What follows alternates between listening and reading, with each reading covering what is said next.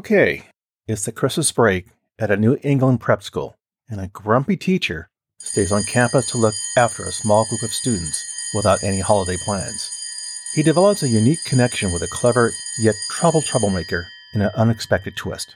Alongside this, he forges a bond with the school's head cook, a grieving woman who recently lost her son in the Vietnam War. Now, this isn't reality TV. It's a movie I watched during Christmas, and I want to share it with you all. Welcome to That's Life, I swear.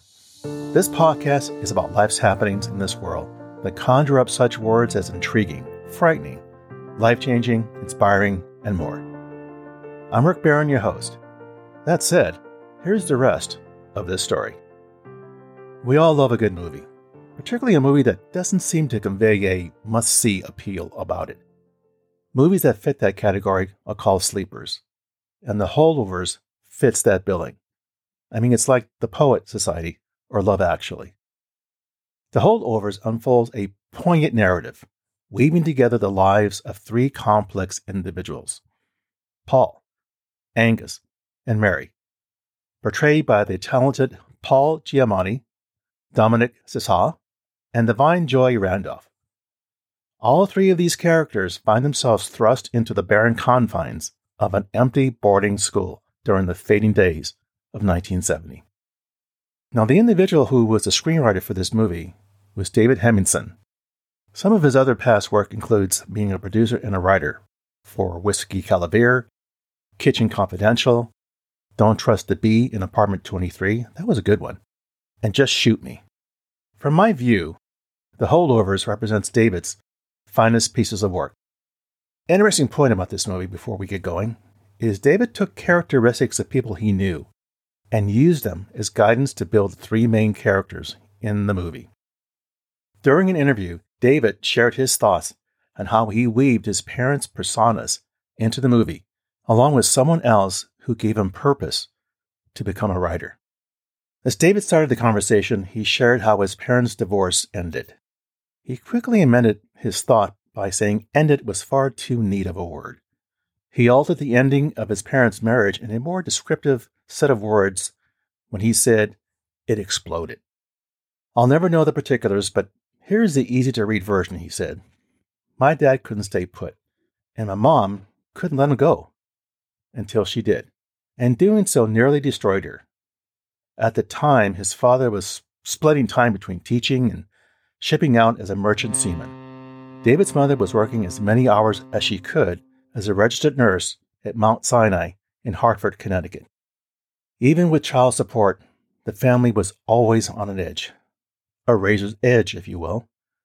David's mom wanted to preserve some sense of normal life, so she took the day break shift in the ICU the hospital, getting up at a quarter to four in the morning so she could be home in time to make David's dinner when he rolled back in from school. School was a challenge for David. I mean, what teenager doesn't go through that down the road? He found that period to be very awkward and scattered for him. It didn't help him being a young kid with ADHD, so the dynamics were quite challenging for him in the best of times and just got worse in the wake of his parents getting divorced. By the time middle school was approaching, he hit the brakes. I mean, he just stopped cold turkey. His mother would wake him up at dawn, feeding him breakfast, and make him promise not to go back to sleep. David promised his mom he wouldn't fall asleep while mentally crossing his fingers behind his back. He confessed that upon hearing his mom's car leave the driveway for work, he passed off another three hours sleeping away. He loved passing his time listening to Beatles records or just hopping into the bathtub and soaking until his hands got pruned. This deception continued for about a month until the school finally noticed his epic run of truancy. Something had to be done. Turns out that something came in the form of Earl Cahill. Earl was married to David's mother's older sister, Anne, and they lived on the Lower East Side of Manhattan. Now, David vaguely recalls hearing his mom over a hush phone call talking with Earl that was focused on what are we going to do about David? Shortly thereafter that phone call, one Saturday morning, Earl was in their driveway, climbing out of his old Plymouth Duster, mopping his brow, and cursing the 120 mile drive from New York City. Little did he know that from that day forward, it was a drive Earl would make nearly every weekend over the next decade. Like his father, David left school to serve in World War II, but unlike David's father, Earl never went back to school. Instead, he took the route of job hopping his way around the world in those post war years, finally ending up as the United Nations Office of Public Information Manager. Now, Earl was just a little shy of six feet tall, pot bellied and bald, with jug handle ears that supported a pair of thick Buddy Holly glasses. Earl wouldn't be what you would call Hollywood's version of a boyhood hero. No. Instead, David saw him as being ten times cooler than that. Earl intrigued David.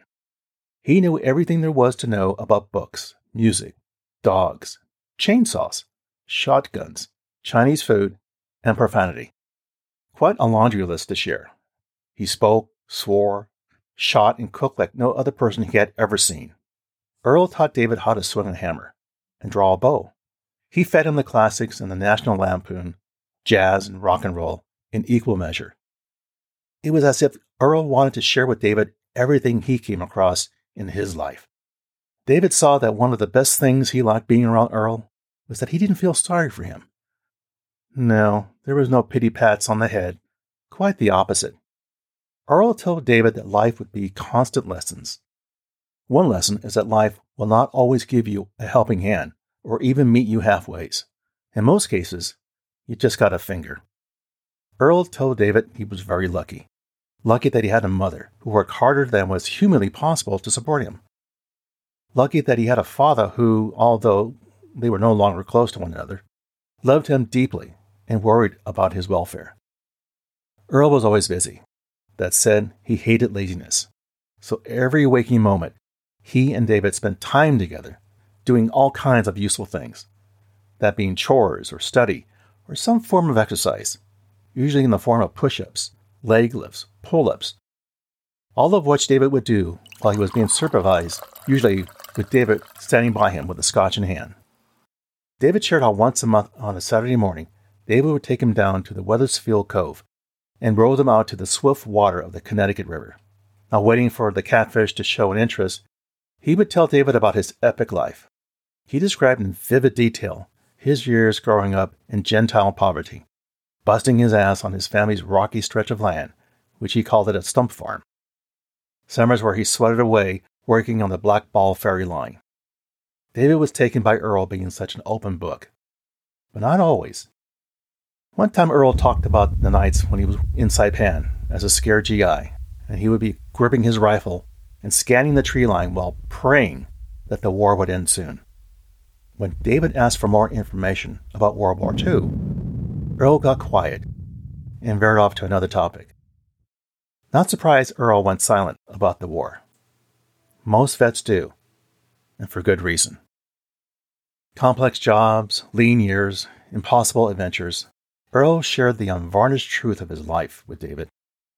Language and storytelling became the great binding force between these two. Earl gave David inspiration with his storytelling, which is why he later became a writer.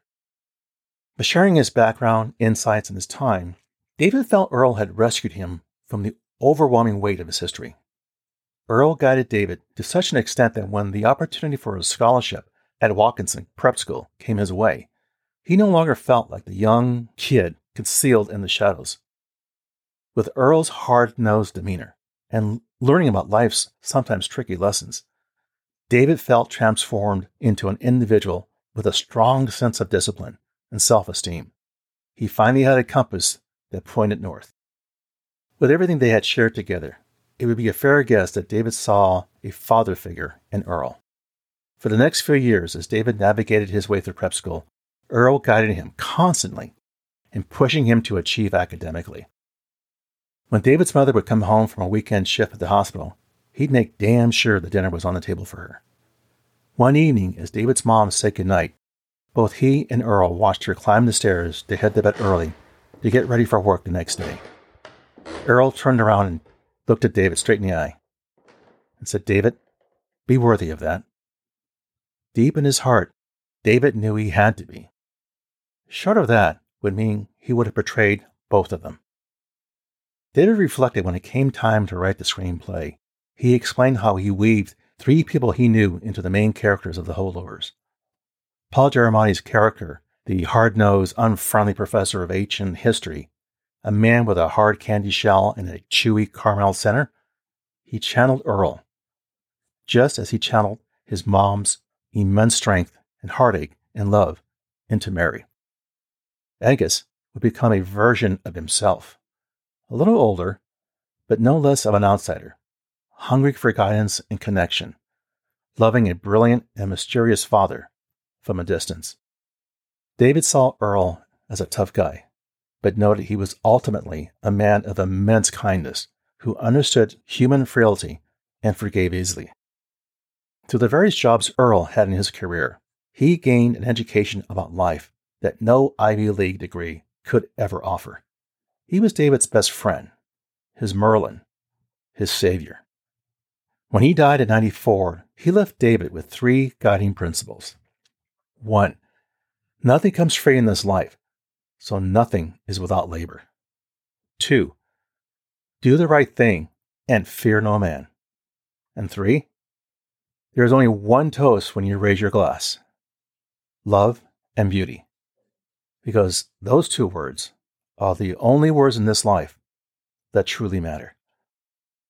What other philosophy do you need? What can we learn from this story? What's the takeaway?